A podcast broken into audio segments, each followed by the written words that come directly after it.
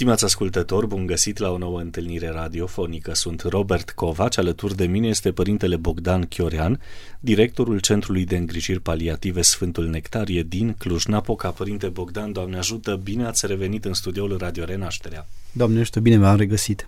Ne-am propus ca săptămâna aceasta să ne oprim asupra unui subiect extrem de prezent, atât pentru doamne cât și pentru domni, și anume varicele ne dau mari bătăi de cap, nu doar din punct de vedere estetic, ci și al sănătății. Părinte, în calitate de medic, ce sunt varicele? Care sunt factorii de risc? De ce apar ele? Varicele sau, cum mai sunt numite și vene varicoase, sunt niște vene care au suferit o, o dilatare foarte accentuată.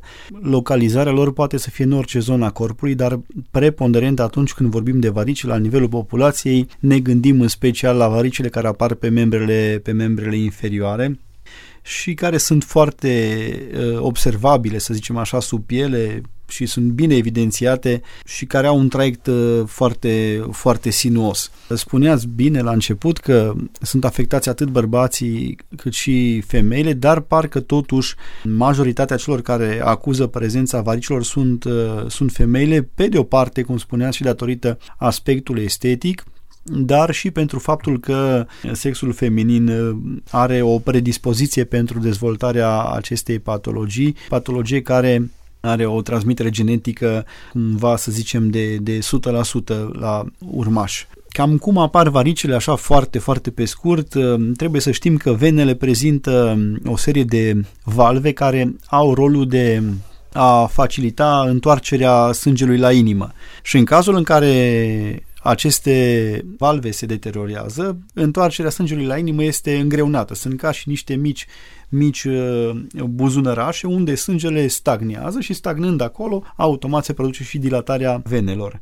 Evident că factorii favorizanți, că întrebați la început, uh, ar fi în principal ortostatismul prelungit, adică statul în picioare într-un mod prelungit, acele buzunărașe, acele valve se umplu cu sânge, întoarcerea venoasă a sângelui este mult îngreunată și apar acele dilatații pe care noi le numim varice și care, dincolo de de problema estetică pot avea și alte complicații dintre cele mai, dintre cele mai uh, nepotrivite și sunt ulcerele varicoase sau, sau tromboza care uh, la un moment dat poate conduce și la o embolie pulmonară și chiar și cu risc de deces. Așadar, nu sunt de, de ignorat. Acolo unde apar, ele trebuie să fie, să fie tratate.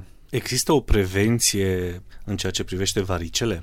Cum vă spuneam, dacă stăm foarte mult timp în picioare în ortostatism, este indicat ca măcar de 3 ori pe zi, 15-20 de minute să stăm în decubi dorsal și preferabil seara când ajungem acasă sau când mai stăm, când mai stăm în pat la televizor să stăm cu membrele inferioare, cu picioarele ceva mai ridicate decât nivelul general al corpului, eventual cu două perne sub picioare, ca picioarele să fie cumva mai sus decât nivelul inimii. Și apoi mai există și, dacă tot vorbim de prevenție, există și varianta celor ciorapi compresivi, ciorapi de compresie, care sunt alcătuiți dintr-un material elastic și care acționează la, la nivelul musculaturii și la nivelul vaselor de sânge, creând o, o compresie uh, și favorizând în felul ăsta întoarcerea sângelui venos. Evident că ambele metode de prevenție, și cea cu statul în, în, în decubi dorsal și și purtatul ciorapilor compresivi, sunt eficiente dacă uh, ele sunt efectuate în fiecare zi.